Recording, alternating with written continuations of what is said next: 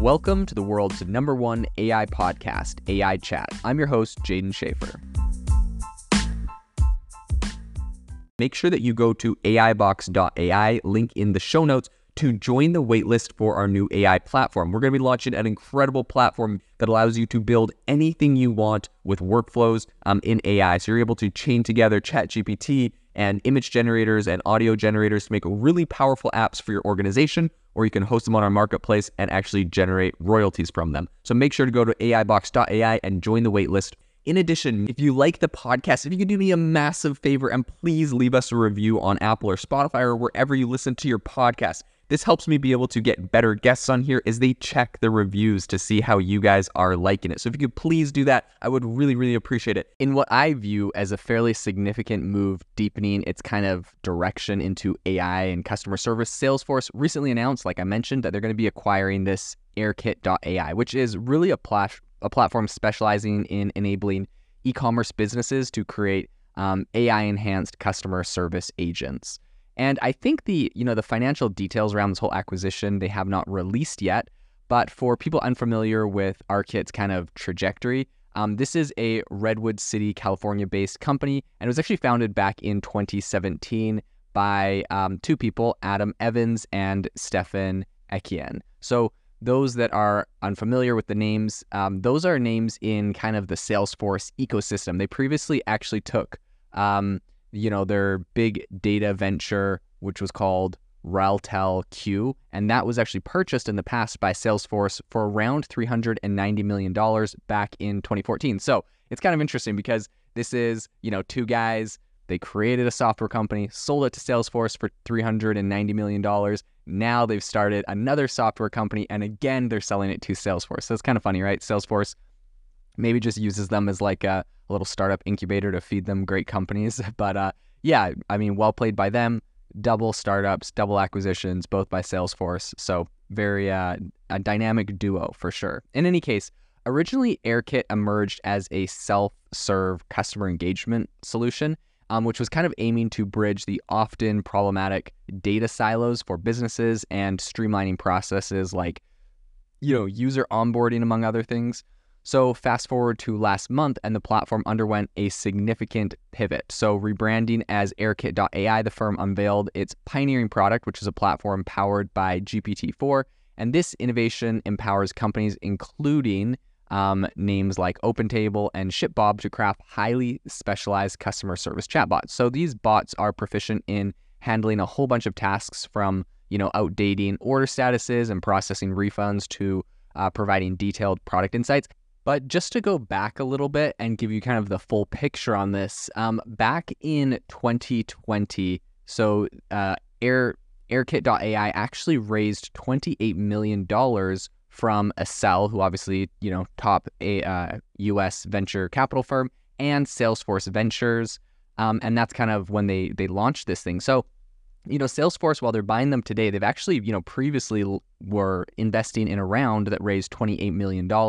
And I think the subsequent investment rounds saw the startup receive around a total of $68 million during over the course of its six years. Um, it really kind of cemented its ties with Salesforce uh, when AirKit got its platform listed on Salesforce's enterprise enterprise cloud marketplace. Um, their kind of like app exchange last year. So I think it's really hard to overlook, you know, really this kind of mounting excitement around generative AI platforms like ChatGPT. I think investors are definitely um, in a bit of a frenzy to kind of find and fund the next standout venture in this arena. They know that a lot of different areas in the economy are struggling, and AI right now is kind of one of the, the silver linings that seems to just keep growing.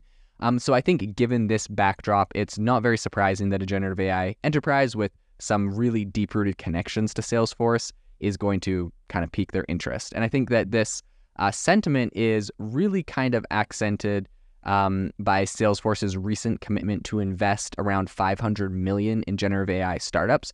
I'd be really curious, um, you know, what they ended up actually buying AirKit for. It had already received around 68 million dollars in funding. They're planning on investing 500 million. So this is, you know, obviously coming out of that. But yeah, I'd just be really curious to hear what the, the deal terms are. In any case, as really the business community is waiting uh, keenly for the deal's kind of culmination to see what's happening, um, which is anticipated by to really kind of this whole thing's supposed to close by January of 2024. Salesforce has charted out um, that they're very interested in this, and AirKit.ai is slated to kind of blend into Salesforce's established customer service platform, which is called Service Cloud.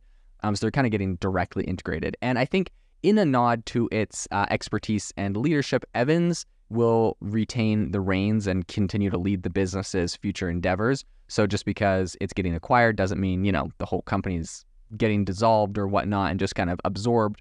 But, uh, you know, Evans is going to continue to run it as he's been currently doing. I think for Salesforce and the broader AI community, this acquisition kind of signals more than a business transaction. It's kind of, you know, showing um, the growing importance of integrating cutting edge AI capabilities into reshaping customer service for the digital age. I also think this is a really good lesson for founders and for the enterprise to kind of see some of the ways that uh, partnerships and, and some of the value that partnerships play, right? Obviously, this is a company that was heavily invested in by Salesforce um, and then heavily integrated into what Salesforce was doing. And then it kind of got to the point where Salesforce was like, hey, well, you know, we love what you're doing. We're already integrated. We've been with you for a number of years. I mean, they'd even bought a previous company from the founders. And so at that point, they just decided to uh, do a straight up acquisition um, and kind of bring them under Salesforce's umbrella. So really interesting lesson here. And I'm going to be curious to see if we see a lot more of that as a lot of AI companies right now are building partnerships and uh, getting investment from a lot of big software companies. It'll be interesting to see how that continues to play out in the future. If you are looking for an innovative and creative community of people using ChatGPT, you need to join our ChatGPT creators community. I'll drop a link in the description to this podcast. We'd love to see you there where we share tips and tricks of what is working in ChatGPT it's a lot easier than a podcast as you can see screenshots, you can share and comment on things that are currently working. So if this sounds interesting to you, check out the link in the comment. We'd love to have you in the community.